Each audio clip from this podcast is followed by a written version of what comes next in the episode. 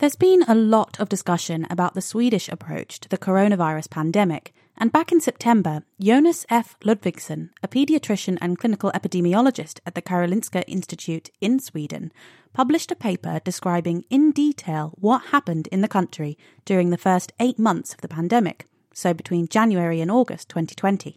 I'm Eva Higginbotham, and I spoke to Jonas back in October. Yeah, I think the Swedish strategy over the last 8 months has been to protect the vulnerable and the risk groups. It's also been to keep society function. It's been to mitigate the virus, that is, to slow the pandemic rather than to completely stop the spread of the virus. It's been to try to take other aspects of health into consideration, so that despite the fact that we're in the midst of a storm, there are other aspects of health, such as psychiatric health, cardiovascular health, cancer, etc., which we need to take into account. Another very important aspect of the Swedish strategy has been to implement strategies which are sustainable for a very long time and not to make too many sudden changes of the strategy. We've planned for a long pandemic, a virus which might be with us for several years, and you can't have the same strategy if you're aiming to contain a virus for 3 weeks or 4 weeks or 5 weeks than if you're planned to live with a virus for several years. And I think that the main pillars of that strategy, I would say 90-95% of the population are aware of that. Keep the distance, wash your hands, stay at home if you're sick, and avoid meeting with people from the risk groups or people who are elderly. And the fact that we've had few recommendations, but the same recommendations throughout, means that I think everyone is aware of the recommendations. And how was that approach decided upon? That approach was decided by the Swedish Public Health Agency, I would say, in collaboration with the government and other important actors. It's important, I think, to remember that we do not have ministerial rule in Sweden. In other countries, I know that individual ministers can tell the departments, do this, do that. That's not the way things work in Sweden. Instead, we had a rather powerful government agencies such as the National Board of Health and Welfare, the Swedish Public Health Agency. So they make recommendations, and traditionally the government will follow these recommendations. I don't think there was actually much of a pandemic strategy before the pandemic hit us. There might have been some things, but I'm not aware of what it was, and I'm not involved myself in any of these government agencies. When we were in the eye of the storm in March, April, and the disease had already hit us, I think we had to form a strategy then and to adapt to the situation.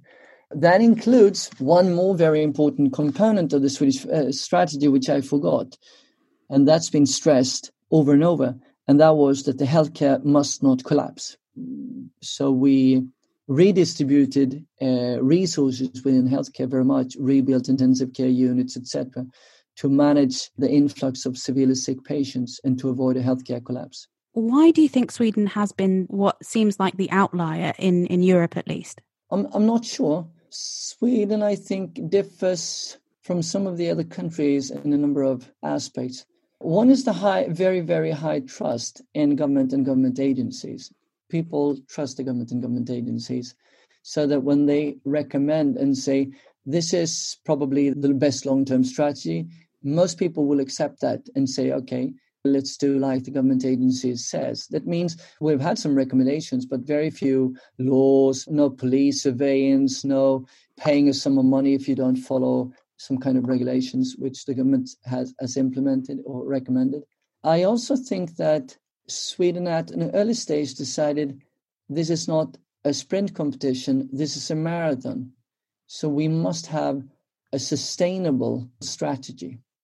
I'm just wondering, how successful a strategy has it been in Sweden, in your opinion? And are there any regrets in general that you think should have been done differently or might be done differently going forward? I think looking back now, when you know the scenario, there are definitely things which should have been done differently, yes.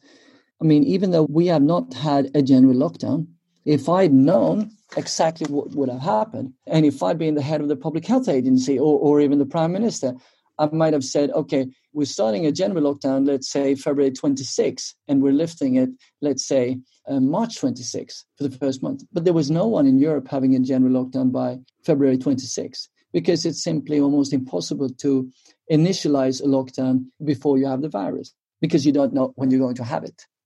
If you know exactly when to apply a lockdown and know exactly when to lift it within a very short period of time, I think it could have made sense to have a lockdown. But I think most countries probably apply their lockdown way too late and kept the lockdown for way too long time. That's my personal opinion. But looking back, if we'd known exactly what would have happened, perhaps a very short-term general lockdown. I also think that if we'd known what would have happened, we should have tried to start producing protective equipment at a much earlier stage. As it was now, I think we had a strategy. The strategy was to protect the vulnerable and protect the elderly, but we failed to protect the elderly. That doesn't mean that the strategy was wrong, but that we did not have the means, the resources to implement the strategy 100%. A main reason for that was that there was a complete lack of protective equipment. I remember when I did my first evening in the emergency department after everyone started to talk about COVID-19, we had extremely little protective equipment. I wore the same protective equipment all night, seeing very many patients because there was simply not enough.